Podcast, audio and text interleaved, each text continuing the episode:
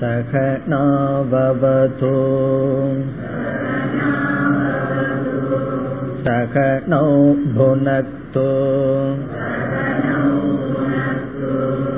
सह वीर्यङ्करवावहै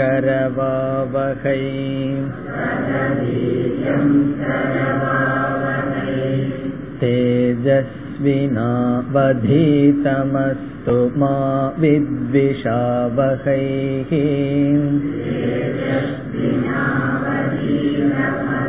मा विद्विषावहैः ॐ शान्ति शान्ति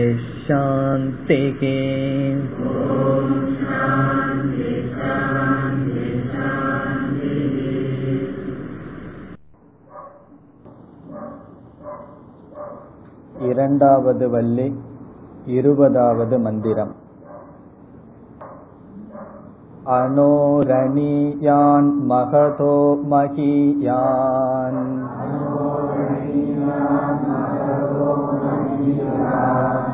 आत्मास्य जन्तोर्निहितो गुहायाम्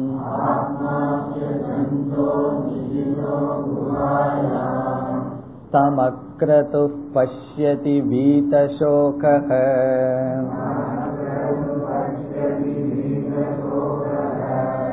धातु प्रसादान् महिमानमात्मनः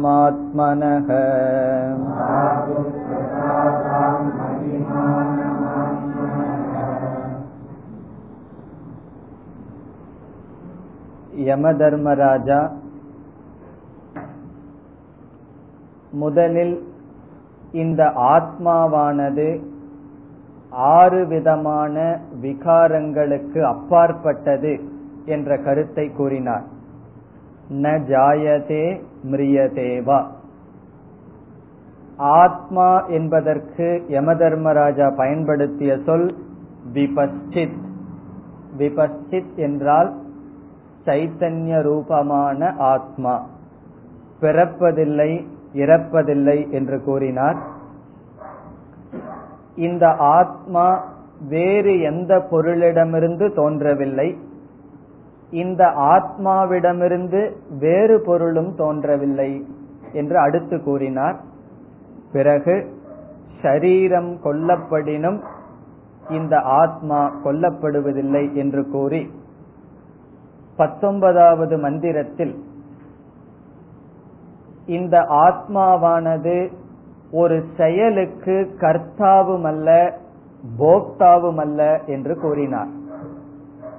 ஒரு விக்ரியா என்றால் செயல். செயலை ஆத்மா செய்வதில்லை. மற்ற செயல்களினால் ஆத்மா பாதிக்கப்படுவதில்லை என்ற கருத்தை. கொள்பவன் தான் கொள்பவன் என்று நினைத்தால் அவன் உண்மையை அறியாதவன். கொல்லப்படுபவன் நான் கொல்லப்படுகின்றேன் என்று நினைத்தால் அவனும் உண்மையை அறியாதவன். காரணம் ஆத்மா ந ஹந்தி ந ஹன்யதே. இந்த ஆத்மாவானது யாரையும் கொல்வதில்லை யாராலும் கொல்லப்படுவதில்லை. கொல்லப்படுவது என்பது இந்த சரீரம் ஆத்மா என்பது சரீரத்தை காட்டிலும் வேறுபட்டது. இந்த கருத்தை கூறியதற்கு பிறகு இருபதாவது மந்திரத்தில் யமதர்மராஜா ந விஜானீதக என்று முன் கூறினார். இந்த ஆத்மாவை அவர்கள் அறியாதவர்கள் என்று கூறினார். கொள்பவன் என்று நினைப்பவன் கொல்லப்படுபவன் என்று நினைப்பவன் ஆத்மாவை அறியாதவர்கள் என்றால் இந்த ஆத்மாவை எப்படி அறிவது? என்ற கேள்வி வரும்பொழுது இந்த ஆத்மாவை எப்படி அறிந்து கொள்ள வேண்டும் என்று கூறுகின்றார். அனோகோ அணியான் மகதக மகியான். ஆத்மா. இந்த ஆத்மாவானது அணுவை காட்டிலும் அணுவாகவும் பெரிய ஒரு பொருளை காட்டிலும் பெரிதாகவும் தெரிந்து கொள்ள வேண்டும். இதை நாம் சென்ற வகுப்பில் பார்த்தோம். இதனுடைய பொருள் என்ன? இந்த ஆத்மா நம்முடைய அனுபவத்திற்கு உட்படுகின்ற ஒரு பொருள் அல்ல. இனி ஒரு கருத்து எல்லாவற்றுக்கும் ஆதாரம் அதிஷ்டானம். எல்லாவற்றுக்கும் ஆதாரமாக அதிஷ்டானமாக இந்த ஆத்மா இருக்கின்றது. இவ்விதம் ஆத்மாவை தெரிந்து கொள்ள வேண்டும் என்று முதலில் கூறினார். இந்த இருபதாவது மந்திரத்தில் நான்கு கருத்துக்கள் அடங்குகின்றன என்று பார்த்தோம். முதல் கருத்து ஆத்மாவை எப்படி புரிந்து கொள்ள வேண்டும் என்ற கேள்வி. அதை சென்ற வகுப்பில் பார்த்து முடித்தோம். இனி அடுத்த கருத்துக்களை தொடர வேண்டும். இரண்டாவது கருத்தாக இந்த மந்திரத்திலிருந்து கிடைப்பது எங்கு ஆத்மாவை புரிந்து கொள்ள முடியும்? மூன்றாவது கருத்தாக பேசப்படுவது யார் இந்த ஆத்மாவை அறிகிறார்கள்? நான்காவது கருத்து இந்த அறிவின் பலன் என்ன? இந்த நான்கு கருத்தையும் இந்த ஒரு மந்திரம் அடக்கி வைத்திருக்கின்றது என்று பார்த்தோம். சென்ற வகுப்பில் முதல் கருத்தை பார்த்து முடித்தோம். இப்பொழுது இரண்டாவது கருத்துக்கு செல்வோம். முதல் கருத்து எங்கு சொல்லப்படுகின்றது? ஆத்மா அனோகோ அணியான் மகதக மகியான் என்று சொல்வதிலிருந்து இந்த ஆத்மாவை எல்லா பொருளினுடைய ஆதாரமாக தெரிந்து கொள்ள வேண்டும். இனி இரண்டாவது கருத்து என்ன? எங்கு ஆத்மாவை அறிந்து கொள்ள முடியும்? இந்த முதல் கருத்தில் ஆத்மா எல்லா பொருளுக்கும் ஆதாரமாக இருக்கின்றது எங்கும் நிரம்பி இருக்கின்றது என்று கூறப்பட்டது. அப்படி என்றால் எனக்கு நேரடியாக தெரிய வேண்டுமே. இந்த உலகத்தில் நான் ஆத்மாவை தவிர அனைத்தையும் பார்த்து கொண்டிருக்கின்றேன். சாஸ்திரம் என்ன சொல்கின்றது? ஆத்மாதான் எல்லா இடத்திலும் இருக்கின்றது என்று கூறுகிறது. அப்படி என்றால் சாஸ்திரம் ஆத்மாவை எல்லா இடத்திலும் இருப்பதாக கூற நான் அந்த ஆத்மாவை எப்படி புரிந்து கொள்வது? எங்கு புரிந்து கொள்வது என்றால் இங்கு யமதர்மராஜா கூறுகின்றார் ஜெந்தோகோ நிகிதக குகாயாம் அஸ்ய ஜந்தோர் நிகிதோ குகாயாம் என்ற பகுதியில் இந்த ஆத்மாவை எங்கு புரிந்து கொள்ள முடியும் என்று கூறுகின்றார். அதாவது ஆத்மா எல்லா இடத்திலும் இருக்கின்றது. ஆத்மாவினுடைய அஸ்தித்துவம் எல்லா இடத்திலும் இருக்கின்றது. அதனுடைய உபலப்தி அதை புரிந்து கொள்கின்ற இடம் யமதர்மராஜா கூறுவது நம்முடைய புத்தியில் என்று கூறுகின்றார். ஆத்மாவானது எல்லா இடத்திலும் இருக்கின்றது. ஆனால் அதனுடைய ஸ்புரணம் அதை நாம் புரிந்து கொள்கின்ற ஸ்தானம் நம்முடைய புத்தி என்று கூறுகின்றார். புத்தியில் அதனுடைய வெளிப்பாடு தெரிகின்றது மற்ற இடங்களில் அது இருக்கின்றது. அதுதான் கருத்து. எல்லா இடத்திலும் ஆத்மா இருக்கின்றது புத்தியில் ஆத்மா வெளிப்படுகின்றது. அங்குதான் ஆத்மாவை நாம் தெரிந்து கொள்ள முடியும் என்று கூறுகின்றார். மந்திரத்திற்குள் செல்வோம். அஸ்ய ஜந்தோஹோ. ஜந்துகு என்றால் உயிரினங்கள். அஸ்ய என்றால் இந்த. நாம் பார்க்கின்ற இந்த உயிரினங்களினுடைய குகாயாம் குகா என்றால் புத்தி மனம். குகாயாம் என்றால் மனதிற்குள். நிகிதக நிகிதக என்றால் வெளிப்படுகின்றது அமர்ந்திருக்கின்றது புரிந்து கொள்வதற்கு அங்கு இருக்கின்றது. நிகிதக என்றால் இருக்கின்றது. அங்கு வசித்துக் கொண்டிருக்கின்றது நாம் புரிந்து கொள்வதற்காக. எல்லா ஜீவராசிகளினுடைய புத்தியில் இந்த ஆத்மா வெளிப்படுகின்றது ஆனால் இந்த ஆத்மாவானது எல்லா இடத்திலும் இருக்கின்றது.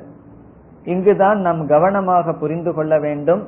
ஆத்மாவினுடைய அஸ்தித்வம் வேறு ஆத்மாவினுடைய ஸ்புரணம் வேறு. ஆத்மா எல்லா இடத்திலும் இருக்கின்றது. ஆனால் அது ஸ்புரணம் என்றால் அது வெளிப்படுத்துகின்ற இடம் நம்முடைய புத்தி. பகவான் புத்தி சூக்ம சரீரம் அந்த கரணம் என்று ஒன்றை படைக்கவில்லை என்றால் நாம் ஆத்மாவை புரிந்து கொள்வதற்கு வாய்ப்பே கிடையாது. ஒரு கல் மண் மலைகள் இவைகள் ஆத்மாவை புரிந்து கொள்ளாது. காரணம் அவைகளுக்கு புத்தி அந்த கரணம் கிடையாது. நமக்கு இருப்பதனால் நாம் அதை புரிந்து கொள்ள முடிகின்றது. ஆகவே புத்தியில் தான் இந்த ஆத்மாவானது அறியப்பட வேண்டும். அறிய அறியும் ஸ்தானம். அதனாலதான் வேதாந்தத்தில் நாம் இந்த மனதினுடைய அவசியத்தை கூறுகின்றோம். வேறு சில சாஸ்திரங்களில் மனதை நாசம் செய்வது மோட்சம் என்று கூறுவார்கள். மனதை இல்லாமல் செய்ய வேண்டும் என்று கூறுவார்கள் நாம் கூறுவோம் மனது மோக்ஷத்துக்கு தேவை. காரணம் ஞானத்திற்கு மனம் தேவை. மனதில்தான் ஞானத்தை நாம் அடைய முடியும். மனதை பண்படுத்த வேண்டும் என்பது நம்முடைய கொள்கை. தவறான கொள்கையை உடையவர்கள் மனோ நாசத்தை பற்றி பேசுவார்கள். இங்கு உபனிஷத்தில் தெளிவாக கூறப்படுகின்றது குகாயாம் நிகிதக. அது புத்தியில் வெளிப்படுகின்றது அமர்ந்துள்ளது. இப்ப இரண்டாவது கேள்விக்கு பதில் என்ன? எங்கு ஆத்மாவை அறிந்து கொள்ள முடியும் என்றால் நம்முடைய புத்தியில் நம்முடைய மனதில் இந்த ஆத்மாவை அறிந்து கொள்ள முடியும். இனி அடுத்த கேள்வி. எல்லோருக்கும் மனது இருக்கின்றதே? அப்படி என்றால் எல்லோரும் மனதில் இந்த ஆத்மாவை ஏன் தெரிந்து கொள்ளவில்லை? எல்லோருக்கும் மனது இருக்கின்றது எல்லோருக்கும் புத்தி இருக்கின்றது. இருந்த காட்டித்தானே நாம் எவ்வளவோ சம்பாதிக்கின்றோம் எதை எதையோ சாதனைகள் செய்கின்றோம். ஆகவே புத்தி என்பது எல்லோருக்கும் இருந்தும் யார் இந்த ஆத்மாவை தெரிந்து கொள்வார்கள்? இனி அடுத்த கேள்விக்கு பதில் வருகின்றது. யார் இந்த ஆத்மாவை அறிவார்கள்? புத்தியில் அறிவதற்கு வாய்ப்புண்டு என்றாலும் எப்படிப்பட்டவர்கள் அந்த புத்தியில் இந்த ஆத்மாவை அறிய முடியும்? இரண்டாவது வரி தம் தம் என்றால் ஆத்மாவை. இந்த ஆத்மாவை அக்ரதுகு பஷ்யதி. அக்ரதுகு என்றால் ஆசை அற்றவன் ஆசையை விடுத்தவன். அக்ரதுகு என்றால் ஆசையற்றவன். பஷ்யதி பார்க்கின்றான். அறிகின்றான். பஷ்யதி என்றால் இங்கு அறிகின்றான். ஜானாதி. இந்த ஆத்மாவை ஆசையற்றவன் பார்க்கின்றான். கிரது என்றால் சங்கல்பம். கிரதுகு என்றால் மனதில் தோன்றுகின்ற சங்கல்பம். அந்த சங்கல்பம் ஆசையை குறிக்கின்றது. அக்ரதுகு என்றால் ஆசை அற்றவன் சங்கல்பத்தை தியாகம் செய்தவன் சங்கல்பத்தை விட்டவன் என்று பொருள். அப்படிப்பட்ட மனதை உடையவன் தம் இந்த ஆத்மாவை பஷ்யதி பார்க்கின்றான். இதுல எப்படி படிப்படியாக வருகிறது என்றால் ஆத்மா எல்லா இடத்திலும் இருக்கின்றது. அப்படி என்றால் எங்கு நான் தெரிந்து கொள்வது? புத்தியில். புத்தி எல்லோரிடமும் இருக்கின்றது. ஏன் எல்லோரும் எல்லோருடைய புத்தியிலும் தெரிந்து கொள்ள முடிவதில்லை? ஆசை என்ற காரணத்தினால். ஆகவே அக்ரதுகு என்றால் ஆசையற்றவன் இந்த ஆத்மாவை அறிகின்றான். இனி கடைசி சொல்லுக்கு வருவோம். மகிமானம் ஆத்மனக. மகிமானம் ஆத்மனக என்பது தம் என்ற சொல்லோடு சேர்கின்றது. எப்படிப்பட்டதாக ஆத்மாவை அல்லது எப்படி ஆத்மாவை தெரிந்து கொள்கின்றான் அல்லது எதை தெரிந்து கொள்கின்றான்? ஆத்மனக மகிமானம் அக்ரதுகு பஷ்யதி. ஆத்மனக என்றால் தன்னுடைய மகிமானம் என்றால் சொரூபம் மேன்மை தன்னுடைய மோக்ஷ சொரூபத்தை பஷ்யதி அக்ரதுகு ஆசையற்றவன் பார்க்கின்றான். இப்ப இந்த ஸ்லோகத்தில் கடைசி சொல்லும் எப்படிப்பட்ட ஆத்மாவை என்று விளக்கப்படுகின்றது. ஆத்மனக மகிமானம் என்றால் ஆத்மனக என்றால் தன்னுடைய மகிமானம் என்றால் தன்னுடைய சொரூபத்தை தன்னுடைய மகிமையை. காரணம் இவன் இந்த ஆத்மாவை சம்சாரமற்றதாக பூர்ணமாக புரிந்து கொள்கின்றான். அந்த ஆத்மாவினுடைய பூர்ணத்துவம் தான் ஆத்மாவினுடைய மகிமை. ஆத்மாவினுடைய மேன்மை என்ன? மகிமை என்றால் மேன்மை. அதனுடைய உயர்ந்த தன்மை அது என்ன? ஆத்மாவுக்கு சம்சாரம் இல்லை என்பது. இப்படி தன்னுடைய மகிமையை அந்த ஆத்ம தத்துவத்தை அக்ரதகு பஷ்யதி ஆசையற்றவன் பார்க்கின்றான். இதில் ஆசை என்பது எதை குறிக்கின்றது என்றால் நம்முடைய மனதில் எத்தனையோ விருப்பங்கள் தோன்றிக்கொண்டே இருக்கும். வயிறு காலியாக இருந்தால் சாப்பிட வேண்டும் என்ற எண்ணம் வரும். உடல் ஓய்வெடுக்க வேண்டும் என்றால் உறங்க வேண்டும் என்ற எண்ணம் வரும். இது போன்ற எல்லா விதமான எண்ணங்கள் ஆசை என்று நாம் கூறினாலும் இந்த இடத்தில் இந்த கிரதுகு என்ற சொல்லில் எப்படிப்பட்ட ஆசை? சங்கல்பத்தினால் தோன்றிய ஆசைகள். நம்முடைய வாழ்க்கையை நடத்துவதற்காக சில அடிப்படையான ஆசைகள் இயற்கையாக இருக்கின்றது. அதை உபனிஷத் கூறவில்லை. என்னை நான் திருப்திப்படுத்திக் கொள்வதற்காக எனக்கு சுகத்தை தேடிக் கொள்வதற்காக எத்தனையோ ஆசைகள் மனதில் தோன்றுகிறது. அந்த ஆசையை விட்டவன் என்றுதான் பொருள். அதனால மனதுல ஆசையே வரக்கூடாது என்று பொருள் அல்ல. எந்தெந்த ஆசைகளினால் இந்த மனமானது சுகத்தை நாடுகின்றதோ போகத்தில் லயிக்க விரும்புகின்றதோ அந்த ஆசைகளை விட்டவன் இந்த ஆத்மாவை பார்க்கின்றான். இப்ப யார் இந்த ஆத்மாவை அறிகிறார்கள்? புத்தியில் ஆத்மா வெளிப்பட்டாலும் மனதில் ஆசையை நீக்கியவன் இதை எதை குறிக்கின்றது? வைராகியத்தை உடையவன் விவேகத்தை உடையவன் இந்த ஆத்மாவை அறிகின்றான். இந்த ஆத்ம தத்துவத்தை புரிந்து கொள்கின்றான். இனி இன்னி ஒரு சொல் தாது பிரசாதாத். இதுல வீத சோகக என்ற சொல்லை தனியாக எடுத்துக்கொள்வோம். அதை கடைசியில் பார்ப்போம். அந்த சொல் தனி. தம் அக்ரது பஷ்யதி வீத சோகங்கிற சொல்ல விட்டுட்டு தாது பிரசாதாத் என்று எடுத்துக்கொள்வோம். தாதுகு என்ற சொல்லுக்கு இரண்டு பொருள். முதல் பொருள் நம்முடைய இந்திரியங்கள். தாது என்றால் நம்முடைய இந்திரியங்கள். கண் காது மூக்கு முதலிய இந்திரியங்கள். பிரசாதாத் என்றால் அதனுடைய அமைதியினால் நம்முடைய இந்திரியங்களினுடைய அனுகிரகத்தினால் பஷ்யதி ஒருவன் ஆத்மாவை அறிகின்றான். அதாவது உபனிஷத் என்ன சொல்கின்றது? ஒருவனுடைய இந்திரியம் அவனுக்கு அடங்கி இருக்க வேண்டும் அமைதி அடைந்திருக்க வேண்டும். அப்படிப்பட்ட தன்னுடைய இந்திரியத்தினுடைய பிரசாதத்தினால் இந்த ஆத்மாவை ஒருவன் அறிகின்றான். தாது பிரசாதாத் இது வந்து ஐந்தாவது விபக்தி காரணம். இந்திரியத்தினுடைய அமைதியினால் என்ன? பஷ்யதி. இந்த ஆத்மாவை பார்க்கின்றான். இந்திரியத்தினுடைய அமைதியினால் இந்திரியத்தினுடைய ஒழுக்கத்தினால் இவன் இந்த ஆத்மாவை அறிகின்றான். இதிலிருந்து யம தர்மராஜா என்ன சொல்ற இந்திரிய கட்டுப்பாடினுடைய அவசியத்தை இங்கு குறிப்பிடுகின்றார். இந்த உபனிஷத்தில் இந்திரியத்தினுடைய கட்டுப்பாட்டினுடைய அவசியம் மிக விளக்கமாக அடுத்த பகுதியில் வர இருக்கின்றது. அப்பொழுது விளக்கமாக பார்ப்போம். இங்கு தாது பிரசாதம் என்றால் இந்திரியத்தினுடைய அமைதியினால். ஐந்து இந்திரியங்களினுடைய அமைதியினால் அதனுடைய பிரசாதத்தினால் இவன் ஆத்மாவை அறிகின்றான். இப்ப பகவானிடம் போய் இறைவா உங்களுடைய பிரசாதம் உங்களுடைய அனுகிரகம் எனக்கு தேவைன்னு கேட்கிறோம் இப்படி ஒவ்வொருவரிடமும் நாம் அனுகிரகத்தை நாடுகின்றோம்.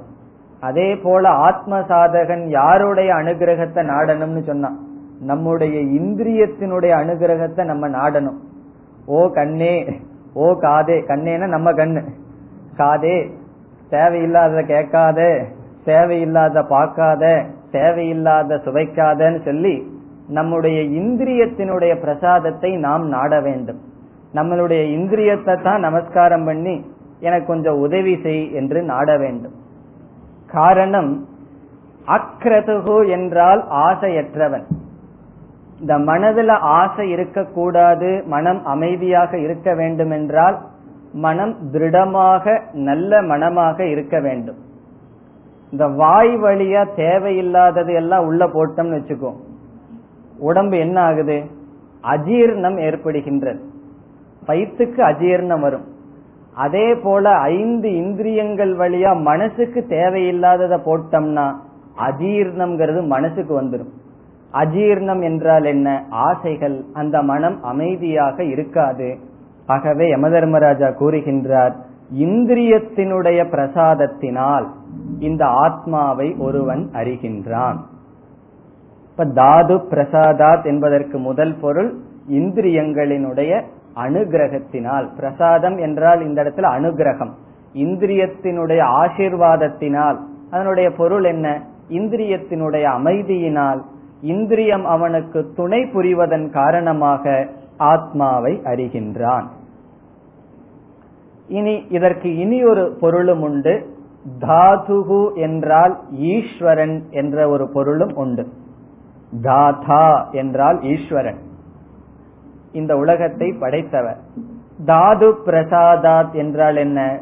ஈஸ்வரனுடைய அனுகிரகத்தினால் இவன் இந்த ஆத்மாவை பார்க்கின்றான். இறைவனுடைய அனுகிரகத்தினால் ஆசையற்றவன் இந்த ஆத்மாவை பார்க்கின்றான். இறைவனுடைய அனுகிரகம் எல்லோருக்கும் இருக்கின்றதே. ஏன்? ஒரு சிலர் மட்டும் பார்க்கிறார்கள் என்றால் அவனுக்கு ஆசையும் இல்லை இறைவனுடைய அனுகிரகமும் இருக்கின்றது. ஆகவே அவன் ஆத்மாவை அறிகின்றான். இப்ப தாது பிரசாதாத் என்றால் இந்திரியத்தினுடைய அமைதியினால் ஆசையற்றவன் தன்னுடைய மோக்ஷ தன்மையை மகிமையை பார்க்கின்றான். இறைவனுடைய பிரசாதத்தினால் ஆசையற்றவன் இந்த ஆத்மாவை அறிகின்றான். இது மூன்றாவது கேள்விக்கு பதில். இதுவரைக்கும் மூன்று கருத்தை பார்த்துட்டோம். எப்படி ஆத்மாவை புரிந்து கொள்ள வேண்டும்? எங்கு புரிந்து கொள்ள வேண்டும்? யார் புரிந்து கொள்கிறார்கள்?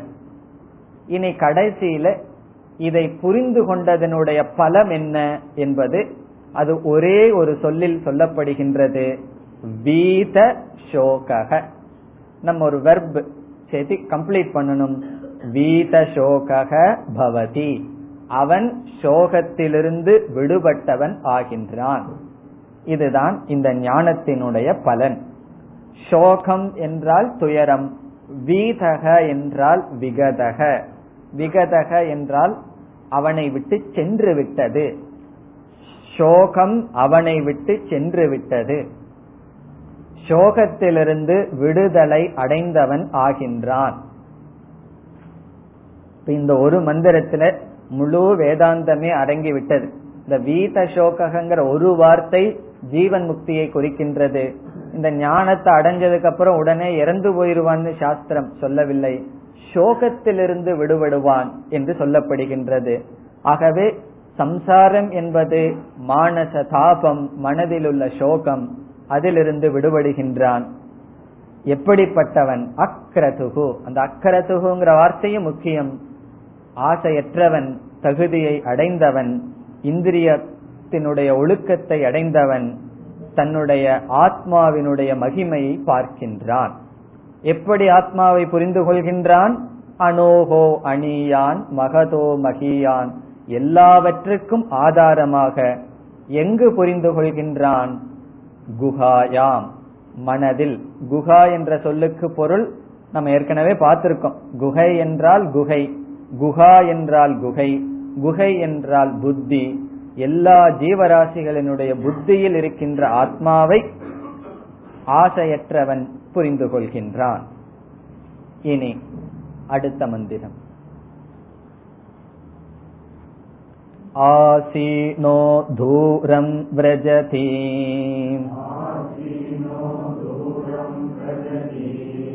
शयानो याति सर्वतः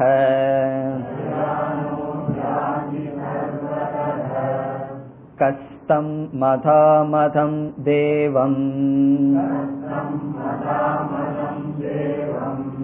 मधन्यो ज्ञातुमर्हति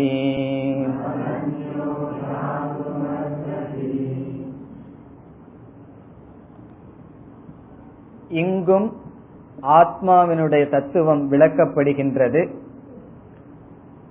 எப்படி முரண்பாடான சொற்களை கொண்டு விளக்கினாரோ அதே முறை இங்கும் கையாளப்படுகின்றது. முதல் வரியில் ஆத்மாவினுடைய லட்சணம் விளக்கப்படுகின்றது. இங்கு எப்படி விளக்குகின்றார் என்றால் இந்த பிரபஞ்சத்தில் இருக்கின்ற தத்துவம் இரண்டு. ஒன்று அறிவுடைய தத்துவம் தத்துவம் என்றால் ஃபேக்டர் அறிவுடைய பொருள். இரண்டாவது ஜடமான பொருள். அறிவுடைய தத்துவத்திற்கு ஆத்மா என்று சொல்லப்படுகின்றது. ஜடமான தத்துவத்திற்கு அனாத்மா என்று சொல்லப்படுகின்றது. ஜடம் என்றால் செயலற்றது அறிவற்றது. இந்த ஆத்மாவானது அறிவுடைய தத்துவம். இந்த ஆத்மாவானது ஜடமான அனாத்மாவுடன் சேர்ந்து இருக்கின்றது. இந்த அனாத்மா ஆத்மாவோடு சேர்ந்து இருக்கின்றது. ரொம்ப பக்கத்தில் இருக்கு அனாத்மாவினுடைய அருகில் இருக்கின்றது. அனாத்மா என்றால் இங்கு நான் குறிப்பிடுவது இந்த சரீரம் இந்த உடல். இந்த சூக்ம சரீரம் ஸ்தூல சரீரம் இதனோடு ஆத்மாவானது நெருங்கி சம்பந்தப்பட்டு இருக்கின்றது. இந்த சம்பந்தத்தினால் என்ன ஆகின்றது? இந்த அனாத்மாவுக்கு ஆத்மாவினுடைய சைத்தன்யமானது வந்து வாய்க்கின்றது. இதெல்லாம் ஏற்கனவே பார்த்த கருத்து. இந்த சூக்ம சரீரம் ஆத்மாவினுடைய சைத்தன்யத்தை பிரதிபிம்பிக்கின்றது. ஆகவே இந்த அனாத்மாவானது செயல்படுகின்றது. நம்மளுடைய உடல் மனம் இவைகளெல்லாம் செயல்படுகின்றது. அந்த செயலை பார்க்கும் பொழுது இந்த செயலுக்கு யார் காரணம் என்ற கேள்வி வருகின்றது. நம்மளுடைய உடல் செயல்படுகின்றது. ஆனால் இந்த கிளிப் செயல்படுவதில்லை. காரணம் இது ஜடம். இந்த உடல் மனம் இவைகள் அறிவுபூர்வமாக செயல்படுகின்றதே. இதற்கு யார் காரணம் என்றால் நாம் என்ன சொல்ல முடியும்? உடல்தான் காரணம் பஞ்சபூதம் காரணம் என்று சொல்ல முடியாது. காரணம் இந்த புஸ்தகமும் இந்த கிளிப் இந்த துணி இவைகளும் பஞ்சபூதத்தினால் ஆனது. இவைகள் செயல்படுவதில்லை. உடல் மட்டும் செயல்படுகிறது என்றால் ஆத்மாவினுடைய அனுகிரகத்தினால் தான் அவைகள் செயல்படுகிறது. ஆத்மா இருப்பதனால் தான் ஜட பொருளானது சேதனத்தை போல் செயல்பட்டு கொண்டிருக்கின்றது. இப்பொழுது இந்த ஆத்மாவை நாம் இரண்டு கோணத்தில் பார்க்கலாம். ஒன்று அனாத்மாவை விடுத்து ஆத்மாவை மட்டும் பார்க்கலாம். பார்க்கலாம் என்றால் மனதில் கிரகித்துக் கொள்ளலாம். அல்லது இந்த அனாத்மாவோடு ஆத்மாவை பார்க்கலாம். அனாத்மாவுடன் ஆத்மாவை பார்த்தால் அனாத்மாவினுடைய செயல் ஆத்மாவுக்கு செல்கின்றது. அனாத்மா என்பதற்கு ஷரீரம் என்று வைத்துக் கொள்வோம். இந்த உடலோடு ஆத்மாவை பார்த்தால் உடலினுடைய செயல் ஆத்மாவுக்கு செல்கின்றது. உடல் செல்லும் பொழுது ஆத்மா செல்லுவது போல் தோன்றுகின்றது. பிறகு ஆத்மாவை மட்டும் பார்த்தால் ஆத்மா என்ன செய்கின்றது? ஒரு செயலும் அற்றதாக இருக்கின்றது. ஆகவே இந்த ஆத்மாவை இரண்டு திருஷ்டியுடன் நாம் நோக்கலாம். திருஷ்டி என்றால் நாம் இரண்டு விதத்தில் ஆத்ம தத்துவத்தை பார்க்கலாம். ஒன்று உடலுடன் சேர்த்து ஆத்மாவை பார்த்தல் இனி ஒன்று உடலை நீத்து ஆத்மாவை மட்டும் பார்த்தல். ஆத்மாவை மட்டும் பார்த்தல் என்பது ஒரு திருஷ்டி. உடலோடு சேர்த்து ஆத்மாவை பார்த்தல் ஆத்மாவை பற்றி சிந்தித்தல் என்பது இரண்டாவது திருஷ்டி. இங்கு யம தர்மராஜா எப்படி கூறுகின்றார்? இந்த ஆத்மாவானது தன்னுடைய நிலையில் ஒரு செயலும் செய்வதில்லை. தன்னுடைய தான் சம்பந்தப்பட்டிருக்கின்ற அனாத்மாவோடு சேர்த்து பார்த்தால் இது செயல்படுவது போல் இருக்கின்றது. உதாரணமாக வெளிச்சம் இருக்கின்றது லைட் இந்த வெளிச்சமானது இந்த அறையில் பரவி இருக்கின்றது. ஒருவர் சிவப்பு ஆடை அணிந்து கொண்டு நடந்து போகும் பொழுது அந்த சிவப்பு வர்ணம் நடந்து செல்வது போல் தெரிகின்றது. அந்த சிவப்பு வெளிச்சமும் நடப்பது போல் தெரிகின்றது. அதற்கு காரணம் என்ன? அந்த வெளிச்சமானது சிவப்பு ஆடையில் படுகின்றது. அந்த ஆடை நடக்கும் பொழுது அந்த வெளிச்சமும் நடப்பது போல் தெரிகின்றது. உண்மையில் வெளிச்சமானது லைட்டானது நடக்கின்றதா செயல்படுகின்றதா என்றால் கிடையாது. அது எல்லா இடத்திலும் இருந்தாலும் அது எதில் எதில் வியாபிக்கின்றதோ அதனுடைய செயல் அதற்கு செல்கின்றது. இந்த வெளிச்சம் புரியவில்லை என்றால் இனி ஒரு உதாரணத்தை எடுத்துக்கொள்வோம். சிறிய சிறிய பானைகள் இருக்கின்றது. அந்த பானை நகரும் பொழுது பானைக்குள் இருக்கின்ற ஆகாசமும் நகருவது போல் தெரிகின்றது. உண்மையில் ஆகாசமானது நகர்கின்றதா? ஆகாசம் என்பது நகர்வது கிடையாது. ஆனால் அந்த பானையோடு ஆகாசத்தை பார்த்தால் அந்த ஆகாசம் நகர்கின்றது. இந்த பானை இந்த இடத்திலிருந்து ஒரு இடத்துக்கு மாற்றி வைக்கப்பட்டால் அந்த பானையில் உள்ள ஆகாசமும் மாறப்பட்டிருக்கின்றது போல் தெரிகின்றது. உண்மையில் ஆகாசத்திற்கு அதனுடைய அடிப்படையில் ஆத்மா செயல்படுவது கிடையாது. ஆனால் சரீரத்தோடு பார்க்கும் பொழுது இது எல்லோ எல்லா இடத்துக்கும் செல்வது போல் இருக்கின்றது. இதனுடைய அடிப்படையில் இங்கு ஆத்ம தத்துவத்தை விளக்குகின்றார். அப்ப இங்கு எப்படி ஆத்ம தத்துவத்தை விளக்குகின்றார் என்றால் ஆத்மாவை விளக்குவதற்காக ஆத்மாவோடு சம்பந்தப்பட்டுள்ள சரீரத்தை எடுத்துக்கொண்டு ஷரீரத்தின் வழியாக ஆத்மாவை பார்த்து ஷரீரத்தின் வழியாக பார்த்தால் ஆத்மாவுக்கு ஒரு செயல் வருகின்றது. சரீரத்தை நீக்கி பார்த்தால் ஆத்மாவுக்கு செயல் இல்லை சரீரம் செயல்படும் பொழுதும் கூட ஆத்மா செயலற்றதாக இருக்கின்றது. இந்த விதத்தில் ஆத்ம தத்துவமானது விளக்கப்படுகின்றது. இப்பொழுது மந்திரத்திற்குள் செல்வோம். ஆசீனக தூரம் விரஜதி. ஆசீனக என்றால் அமர்ந்து கொண்டு. ஆத்மாவானது இந்த இடத்துல ஆத்மா தான் சப்ஜெக்ட் ஆத்மா ஆசீனகசன் இந்த ஆத்மாவானது அமர்ந்து கொண்டே என்ன செய்கின்றது? தூரம் தூரம் என்றால் அதிக தூரம் விரஜதி. விரஜதி என்றால் செல்கிறது. உட்கார்ந்து கொண்டே செல்கிறது. இத சம்பிரதாயம் இல்லாம இத படிச்சோம் அப்படின்னா நமக்கு என்ன புரியும்? ஆத்மா உட்கார்ந்துட்டு போகுது. சின்னதுக்கு சின்னது பெருசுக்கு பெருசு. இதுக்கு மேல ஒரு ஒரு புத்தி இல்லாத வாக்கியமே இருக்க முடியாது இத சம்பிரதாயப்படி படிச்சோம் அப்படின்னா இதுக்கு மேல ஒரு உயர்ந்த உபதேசம் இருக்க முடியாது. ரெண்டு எக்ஸ்ட்ரீம் இருக்கு. ஆகவே அமர்ந்து கொண்டே செல்கின்றது. இதை நம்ம எப்படி இப்பொழுது புரிந்து கொள்ள வேண்டும்? அமர்ந்து கொண்டே என்றால் ஆத்மா தன்னுடைய நிலையில் அனாத்மாவோடு சம்பந்தப்படுத்தாமல் ஆத்மா தன்னுடைய நிலையில் அசையாமல் இருந்து கொண்டே தூரம் பிரஜதி சரீரத்தோடு பார்க்கும் பொழுது மிக மிக தூரம் அது செல்கின்றது. இந்த இடத்துல சரீரம் என்றால் மனம். மனம் போற இடத்துல எல்லாம் ஆத்மா போற மாதிரி இருக்கு. இப்ப நம்ம இங்க உட்கார்ந்துட்டே ஒரே நிமிஷத்துல அமெரிக்கா போயிட்டு வந்துடலாம் ஒரே நிமிஷத்துல ஜெர்மனி போயிட்டு வந்துடலாம் எங்க வேணாலும் போலாம். இந்த மனசு எங்க வேண்டுமானாலும் செல்லலாம் அல்லது வீட்டுக்கு போயிட்டு வந்துடலாம். ரொம்ப பக்கம். எங்க வேண்டுமானாலும் இந்த ஆத்மா சென்று வரலாம். அப்போ ஆத்மா அங்க போகும்போது நான் இங்கு இல்லை. காரணம் என்ன? நான் கொஞ்ச நேரம் அங்க போயிட்டேன்னு சொல்லுவோம். யாராவது சில பேர் விஷயங்கள் பேசிட்டு இருந்தாங்கன்னு வச்சுக்கோ. நம்ம வேற ஏதாவது நினைச்சிட்டு இருந்தா அவர்கள் சொன்னது நமக்கு புரியலன்னா நம்ம என்ன சொல்றோம்? கொஞ்ச நேரம் நான் இங்க இல்ல அப்படின்னு சொல்லுவோம். உங்களுடைய சப்தத்துக்கு நான் அவைலபிளா இல்ல நான் வேற எங்கேயோ ஆபீஸோ எங்கேயோ போயிட்டேன்னு சொல்றோம் இப்ப நம்ம எங்கேயோ போயிட்டோம். மனம் போகும் பொழுது நான் இல்லை நான் சென்று விட்டேன். எப்பொழுது? என்னை மனதோடு பார்க்கும் பொழுது நான் சென்று விட்டேன்.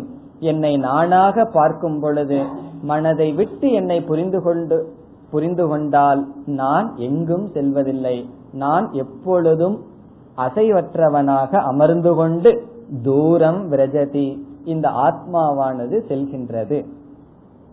இனி அடுத்த சொல் ஷயானக. ஷயானக என்றால் படுத்துக்கொண்டே உறங்கிக் கொண்டே சர்வதக யாதி. எல்லா இடத்திற்கும் ஆத்மா செல்கிறது. ஒரே கருத்துதான். அமர்ந்து கொண்டு தூரமாக செல்கிறது படுத்துக்கொண்டு எல்லா இடத்திற்கும் செல்கின்றது. சயானக என்றால் இந்த ஆத்மா செயலற்றதாக இருந்து கொண்டு இந்திரியங்களோடு சேரும் பொழுது எல்லா இடங்களுக்கும் செல்கின்றது. சரீரத்தோடும் மனதோடும் சேரும் பொழுது எல்லா இடத்திற்கும் செல்வது போல் செல்கின்றது. அங்க இவ அப்படிங்கிற வார்த்தை முக்கியம். செல்வது போல் செல்கின்றது. இந்த ஆத்மாவினுடைய தத்துவம் எது அமர்ந்திருக்கின்றதோ செயலற்று இருக்கிறதோ அது ஆத்மான்னு ஏன் சொல்லக்கூடாதுன்னு சொன்னா இந்த ஆத்மாவை செயலற்றதுன்னு கூட சொல்ல முடியாது. செயல்னு ஒண்ணு ஆத்மாவுக்கு இருந்தால் தானே செயலற்றதுன்னு சொல்ல முடியும். ஆத்மாவுக்கு செயலும் இல்லை செயலற்ற தன்மையும் இல்லை. அப்ப எப்படி ஆசிரியர் இந்த ஆத்மாவை விளக்க வேண்டும்? இந்த ஆத்மாவை விளக்குவதற்காக அனாத்மாவினுடைய செயலை எடுத்துக்கொண்டு அதனுடைய செயலையும் அதற்கு எதிர்மறையாக ஆத்மாவை விளக்கிவிட்டு இந்த இரண்டும் ஆத்மாவுக்கு இல்லை என்று புரிய வைக்கின்றார். இப்படித்தான் ஆத்மாவை நாம் விளக்கி ஆக வேண்டும். ஒரு பொருளினுடைய துணையை கொண்டு ஆத்மாவை விளக்கி பிறகு அந்த பொருளையும் நாம் விட்டு விடுவது போல் அனாத்மாவினுடைய துணை கொண்டுதான் ஆத்மாவை நாம் விளக்க முடியும். ஆசீனக ஷயானக என்றால் ஆத்மாவினுடைய ஸ்வதிருஷ்டி அதனுடைய உண்மையான நிலையில் ஆத்மாவை பார்த்தல் தூரம் பிரஜதி யாதி என்ற செயல் அனாத்மாவோடு சேர்த்து புரிந்து கொள்ளுதல். பிறகு யம தர்மராஜா கேட்கின்றார் இப்படிப்பட்ட மிக மிக விருத்த தர்மம் விருத்தம் என்றால் முரண்படுகின்ற தர்மத்தை போல் இருக்கின்ற இந்த ஆத்ம தத்துவத்தை என்னை தவிர என்னை போன்ற தகுதிகள் அடைந்தவர்களை தவிர வேறு யாரால் புரிந்து கொள்ள முடியும் என்று அவர் கேட்கின்றார். இப்படிப்பட்ட கடினமான ஆத்மாவை என்னை தவிர அல்லது என்னை போன்ற தகுதியை அடைந்தவர்களை தவிர வேறு யாரால் இந்த தத்துவத்தை புரிந்து கொள்ள முடியும் என்று கேட்கின்றார். இரண்டாவது வரி கக கக என்றால் யார்? தம். தம் என்றால் ஆத்மானம். இந்த ஆத்மாவை. எப்படிப்பட்ட ஆத்மா? முரண்படுகின்ற தர்மத்தை உடையது என்பதற்கு மீண்டும் உதாரணம் கொடுக்கின்றார் மதாமதம் தேவம். மதாமதம் என்பதை மத அமதம் என்று பிரிக்க வேண்டும். மதம் அமதம். இந்த இடத்துல மதம் என்றால் முதல் தா அல்ல சமஸ்கிருதத்துல முதல் தா போட்டு மதம் என்றால் சிந்தனை என்று பொருள். இது மூன்றாவது தா மதம் என்றால் மகிழ்ச்சி. துயரத்துக்கு எதிர்மறையானது. சுகம். மதம் என்றால் சுகம். அமதம் என்றால் சுகத்துக்கு முரண்பாடானது. மத அமதம் என்றால் சுகம் சுகத்துக்கு அப்பாற்பட்ட சுரூபத்தை உடையது. சுகமாகவும் சுகத்துக்கு அப்பாற்பட்ட சுரூபமாகவும் உடைய தேவம் என்றால் இந்த ஆத்மாவை இந்த ஆத்ம தத்துவத்தை. மத அமதம். இந்த இடத்துல ஆத்மா எப்பொழுது மதம் மதம் என்றால் எப்பொழுது ஆத்மா சுகமாக தெரிகின்றது? நம்மளுடைய மனதில் இருக்கின்ற எண்ணத்தோடு ஆத்மாவை பார்த்தார். சில சமயங்கள்ல நமக்கு ஒரு குட் நியூஸ் ஒரு சுகமான செய்தி வந்திருக்கும். அப்ப நான் நம்ம என்ன சொல்லுவோம்? நான் ரொம்ப சந்தோஷமா இருக்கேன். நான் அந்த மனதில் இருக்கின்ற எண்ணங்களோடு சேர்த்து நம்மை நாம் சந்தோஷப்படுத்திக் கொள்கின்றோம். அந்த எண்ணங்களோடும் ஆத்மாவை பார்த்தால் சந்தோஷத்தோடு உடையதாக ஆத்மா தெரிகின்றது. உண்மையில் அமதம். அந்த ஆத்மாவுக்கு இந்த லௌகிக சுகமோ லௌகிக துக்கமோ கிடையாது. இப்ப அமதம் என்பது ஆத்மாவினுடைய உண்மையான திருஷ்டி. மதம் என்பது ஆத்மாவினுடைய மனதினோடு பார்க்கின்ற பார்வை இப்படிப்பட்ட ஆத்மாவை. இந்த இடத்துல அமதம் என்றால் துயரத்தோடு இருக்கின்ற ஆத்மா என்று பொருள் அல்ல. லௌகிக சுகத்திற்கு அப்பாற்பட்டது அமதம். லௌகிக சுகம் மனதில் தோன்றுகின்ற எண்ணங்களினால் வருகின்ற பிரியமோத பிரமோதம் என்று சொல்லப்படுகின்ற சுகங்களுக்கு அப்பாற்பட்டது.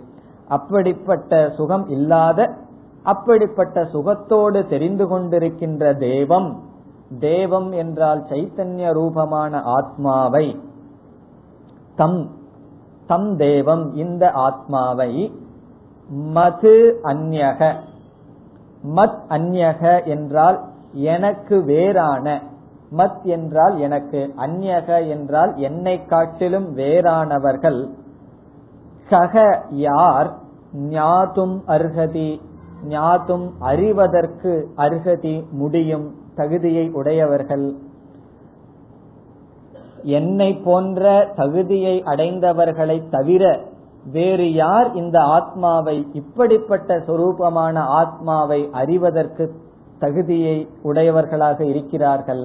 யாரும் இல்லை என்பது பொருள்.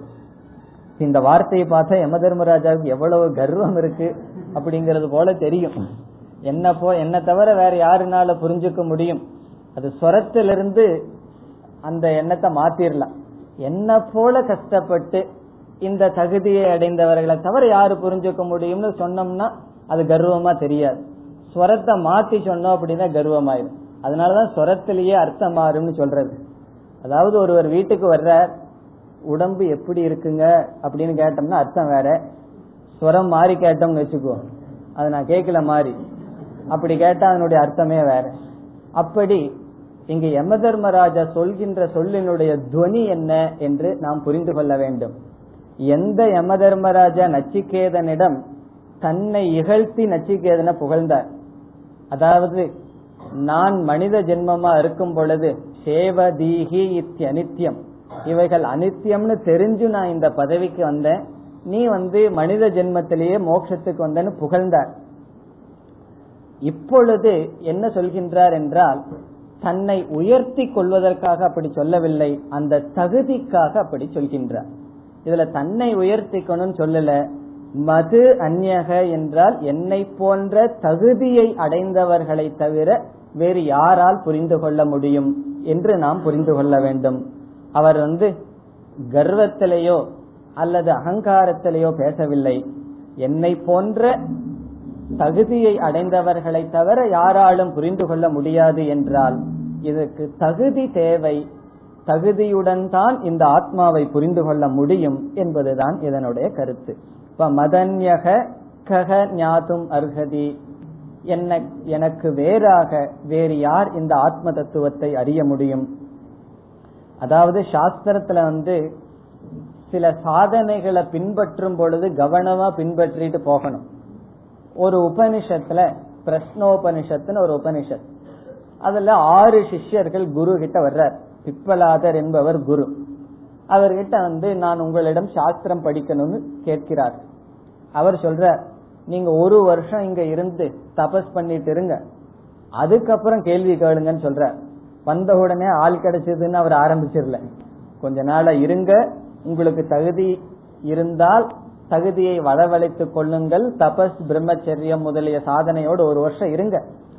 அதற்கு பிறகு அவர் என்ன பதில் சொல்றாருன்னா நீங்கள் கேள்வியை கேளுங்கள். எனக்கு தெரிஞ்சா நான் சொல்றேன் அப்படின்னு சொல்ற நீங்க கேளுங்க அதற்கு பிறகு. அதற்கு பிறகும் கண்டிப்பா நான் பதில் சொல்லுவேன்னு சொல்லல. எனக்கு தெரிஞ்சா நான் சொல்றேன் அப்படின்னு ஒரு வார்த்தையை சொல்ற அந்த இடத்துல விளக்க ஆசிரியர்கள் ஒரு சந்தேகத்தை எடுக்கிறார்கள். இவருக்கு இந்த சாஸ்திரத்துல அவருக்கே நம்பிக்கை இல்லையா? தனக்கு தெரியுமா? தெரியாதான்னு சொல்லி. அப்ப அவருக்கே தான் புரிஞ்சிருக்கிற கருத்துல தார்டியம் திருட புத்தி கிடையாதா? என்றால் எனக்கு தெரிஞ்சா சொல்றேன்னு சொல்வது அவருடைய அறிவுல சந்தேகம் அல்ல.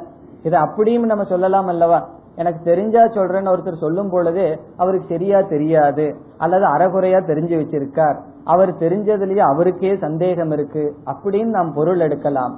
அந்த அர்த்தத்தில் அல்ல பணிவுக்காக அப்படி சொல்றாருன்னு சொல்லி விளக்காசிரியர் எழுதுகிறார். அந்த மகரிஷிக்கு நல்லாவே தெரியும். இருந்தாலும் பணிவை அவர்களுக்கு புகட்டுவதற்காக நான் தெரிஞ்சா சொல்றேன்னு சொல்ற இந்த இடத்துல யம தர்மராஜா என்ன சொல்றார்? தன்னுடைய ஞானத்தில் இருக்கிற தார்டியத்தை காமிக்கிறார்.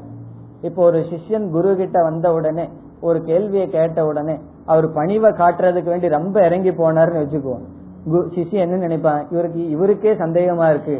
இவர்கிட்ட வரக்கூடாதுன்னு முடிவு பண்ணிடும் ஆகவே எந்த இடத்துல நம்ம வந்து தார்டியம் தார்டியம் என்றால் உறுதியாக இருக்கணுமோ அந்த இடத்துல உறுதியாக இருக்கணும். எந்த இடத்துல பணிவா இருக்கணுமோ அந்த இடத்துல பணிவாக இருக்க வேண்டும். இந்த இடத்துல யம தர்மராஜா எந்த தகுதியை காட்டுறார் தன் மீது உள்ள நம்பிக்கையை காட்டுகின்றார். தன் மீது உள்ள அந்த ஒரு உறுதியான தன்மையை காட்டுகின்றார். ஆகவே இது பணிவும் இருக்கின்றது அதே சமயத்தில் உறுதியும் இருக்கின்றது. அப்படி நாம் புரிந்து கொள்ள வேண்டும். இனி அடுத்த மந்திரத்துக்கு செல்வோம். அஷரீரகும் ஷரீரேஷோ अनवस्थेष्वस्थितम् महान्तम् विभुमात्मानम् मत्वा धीरो न शोचति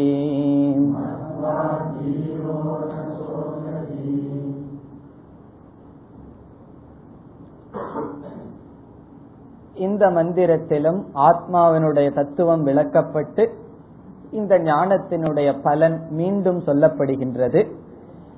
நாம் பார்த்தோம் பதினெட்டாவது மந்திரத்திலிருந்து இந்த மந்திரம் இருபத்தி இரண்டாவது மந்திரம் வரை ஆத்ம தத்துவத்தினுடைய விளக்கம்.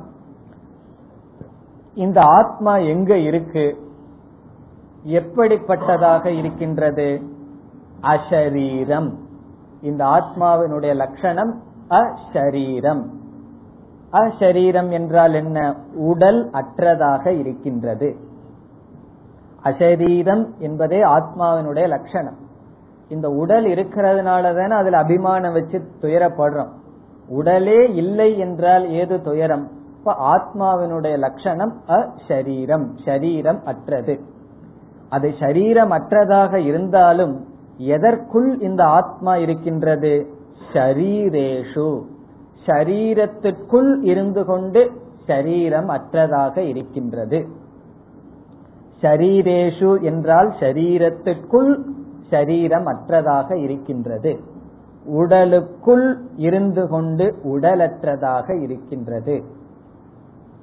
அஷரீரகும் வாவசந்தம் பிரியா பிரியேன தபதக என்று மோக்ஷத்தை சொல்லும் பொழுது சரீரம் இல்லாதவனுக்கு பிரியம் அப்பிரியம் என்பது ஒருவனை தாக்காது என்று உபனிஷத் கூறுகின்றது. இந்த சரீரத்தோட அபிமானம் வந்ததுன்னு வச்சுக்குவோம். இந்த சரீர சம்பந்தமான பிரியம் அப்பிரியம் நம்ம தாக்கும்.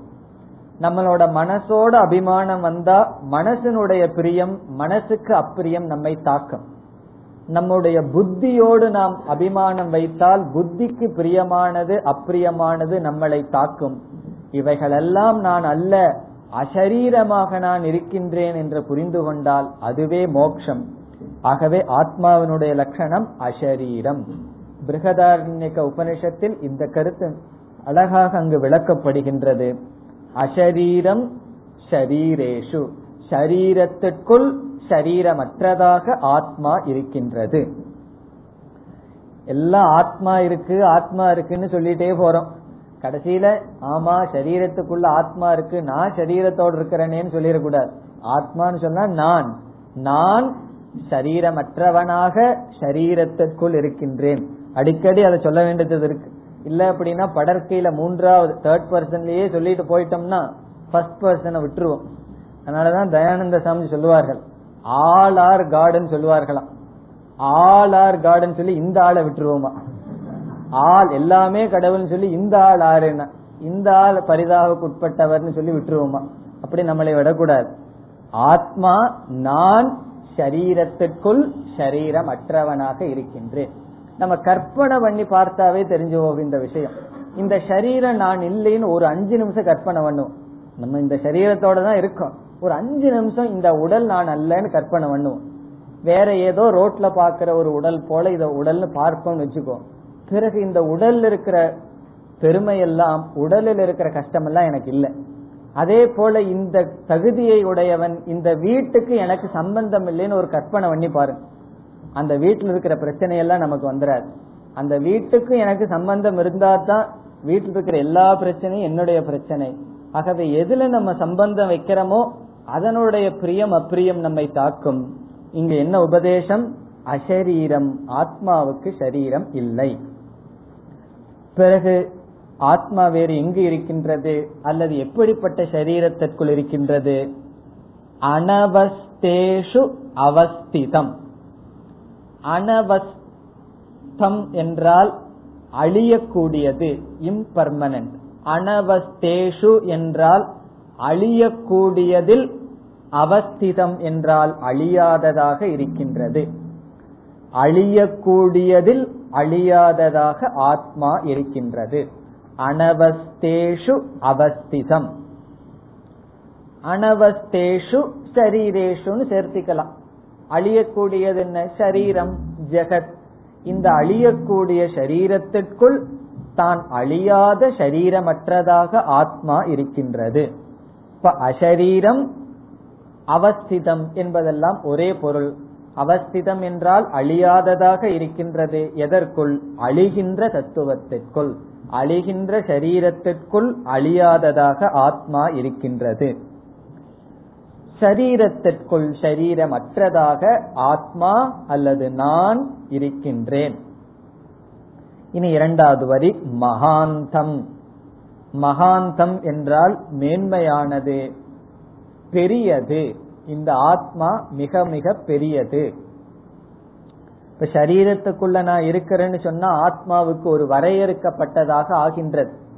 உடனே உபனிஷத் அந்த எண்ணத்தை நீக்குகின்றது. சரீரத்துக்குள்ள சரீரம் அற்றதாக இருக்கிறது என்றால் என்ன பொருளா என்ன பொருள் நமக்கு கிடைக்கின்றது? அப்போ சரி நான் ஆத்மா இந்த உடல்ல சரீரம் இல்லாம இருக்க என்று தோன்றுகின்றது. உடனே மகாந்தம் இந்த ஆத்மா மிக மிக பெரியதாக இருக்கின்றது.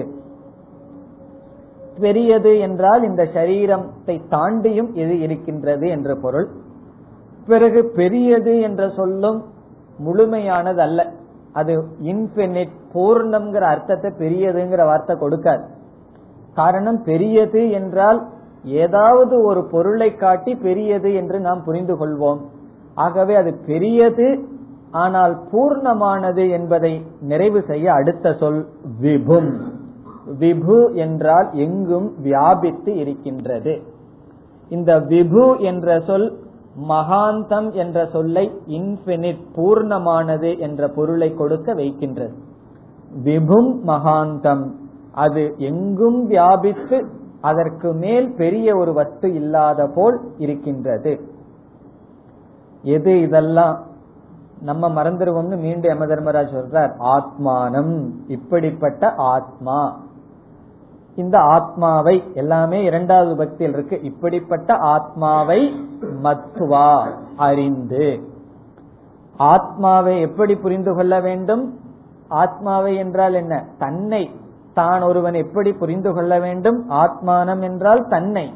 தன்னை ஷரீரத்திற்குள் சரீரமற்றவனாக பிறகு அழிகின்ற பொருளுக்குள் அழியாததாக எல்லா இடத்திலும் இருக்கின்ற மிக பெரிய பொருளாக மத்துவா மத்துவா என்றால் புரிந்து கொண்டு. இதை யார் புரிந்து கொள்ள முடியும்? தீரக. தீரனானவன் இதை புரிந்து கொண்டு என்ன செய்கின்றான்? ந சோச்சதி. சோச்சதி என்றால் துயரம். அவன் துயரப்படுவதில்லை. துக்கப்படுவதில்லை. வீத சோகன்னு சொன்னார் அதேதான் இங்க மீண்டும் சொல்கின்றார். ந சோச்சதி அவன் துயரப்படுவதில்லை. இப்ப இதிலிருந்தே துயரத்துக்கு என்ன காரணம்னு தெரிகின்றது? துயரத்துக்கு காரணம் இந்த ஆத்மாவை புரிந்து கொள்ளாத புரிந்து கொள்ளாததுதான். ஆத்மாவை புரிந்து கொள்ளாததற்கும் துயரத்துக்கு என்ன சம்பந்தம்னா ஆத்மாவினுடைய சொரூபம் என்ன? அசரீரம். ஆத்மாவை நான் அசரீரம்னு புரிந்து கொள்ளினா நான் என்ன எப்படி புரிந்து கொள்வேன் சரீரமாக புரிந்து கொள்வேன் சரீரத்தோடு இருப்பவனாக என்னை நான் புரிந்து கொள்வேன் நான் இந்த சரீரம் என்று என்னை புரிந்து கொண்டால் இந்த சரீரத்துக்கு வருகின்ற நலம் இந்த சரீரத்துக்கு வருகின்ற கேடு யாருக்கு வருகின்றது? எனக்கு வருகின்றது. ஆகவே இந்த சோகம் என்பது நான் என்னை எங்கு வைக்கின்றேனோ அங்கு வருகின்றது. இந்த சரீரத்துல என்னை நான் வைத்தால் நான் சோகத்திற்கு உட்பட்டவன். இந்த சரீரம் இல்லை என்று நான் என்னை புரிந்து கொண்டால் எனக்கு சோகம் கிடையாது. ஆகவே இந்த ஞானத்தினுடைய பலன் சோகத்தை கடந்து செல்கின்றான் அல்லது அவன் சோகப்படுவதில்லை. இதுதான் ஞான பல. இந்த ஞான பலனையும் நம்ம கவனமா புரிஞ்சுக்கணும். இந்த ஞானம் வந்ததுக்கு அப்புறம் சோகப்படுறதில்லைன்னு சொன்னா உடம்புல வலியே வராது தலைவலி வராது ஜாயிண்ட் பெயின் வராது அப்படி எல்லாம் நினைச்சிட்டு இருக்க கூடாது இந்த உடல்ல வர்ற வலி வேற சரீரத்துக்கு வருகின்ற பெயின் வேறு சாஸ்திரம் கூறுகின்ற சம்சாரம் சோகம் என்பது வேறு.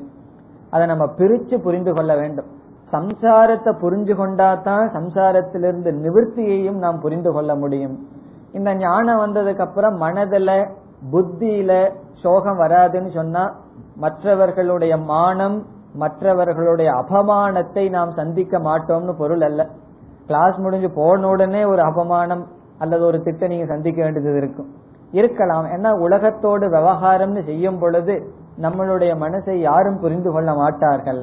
ஆகவே மான அபமானம் சுக துக்கம் குளிர் வெப்பம் இந்த சரீரத்திற்கு வரும் மனம் சந்திக்கும் அறிவு சந்திக்கும். ஆனால் சோகம் என்பது இதற்கு அப்பாற்பட்டது. இந்த அனுபவத்தை வைத்து அதற்கு மேல் நாம் செய்கின்ற அந்த புலம்பல் தான் சோகம் என்று சொல்லப்படுகிறது. உண்மையிலேயே நம்ம சம்சாரம்ங்கிறது அதுதான். குழந்தைக்கு அதெல்லாம் கிடையாது. நம்ம பார்த்தோம் அப்படின்னா குழந்தை வந்து அவமானம் மானம் அதெல்லாம் நினைச்சிட்டு இருக்க அந்த வயதுல அந்த அகங்காரம் வர்ற வரைக்கும் அது கிடையாது. காரணம் அகங்காரம் அதற்கு வரவில்லை. இந்த சரீரம்னு அதற்கு அறிவு வராத வரைக்கும் அந்த சம்சாரம் கிடையாது. குழந்தைக்கு பெயின் தான் இருக்கு. இங்கு சோகம் என்பது அந்த மனதில் உள்ள மானச தாபம் சொல்லப்படுகின்றது. சரீரத்துக்கு வர்ற நோயோ வழியோ சொல்லப்படவில்லை. ஆகவே தீரக ந சோச்சதி. தீரனானவன் துயரப்படுவதில்லை. பதினெட்டாவது மந்திரத்தில் ஆரம்பித்து இருபத்தி இரண்டாவது மந்திரம் வரை முதலில் யம தர்மராஜா என்ன செய்தார்? ஆத்ம தத்துவத்தை விளக்கினார். பல கோணங்களில் இந்த ஆத்மாவினுடைய சொரூபத்தை விளக்கி அதோடு மிக சுருக்கமாக இந்த ஆத்மாவை அடைந்து கொள்ள சில தகுதிகளை சொன்னார். ஒரே சொல்லல சொன்னார் அக்ரதுகு தாது பிரசாதாத்னு சொன்னார். அதை சொன்னாலும் அவருடைய அட்டென்ஷன் அவருடைய கவனம் அதுல இல்லை. பிறகு பலத்தையும் சுருக்கமாக சொன்னார். வீத சோகக ந சோச்சதின்னு சொன்னார். இனி இதற்கு பிறகு வருகின்ற மந்திரங்களில் சாதனைகளை பற்றி பேசுவார் மீண்டும் பலனை பற்றி பேசுவார் ஆத்ம தத்துவத்தை பற்றி மீண்டும் பேசுவார். அடுத்த மந்திரத்தில் வேறு கருத்துக்கு வருகின்றார். அதை அடுத்த வகுப்பில் பார்ப்போம். ॐ पूर्णमधः पूर्णमिधम् पूर्णात् पूर्णमुदच्छते पूर्णस्य पूर्णमादाय पूर्णमेवावशिष्यते ॐ शान्ति शान्ति शान्तिः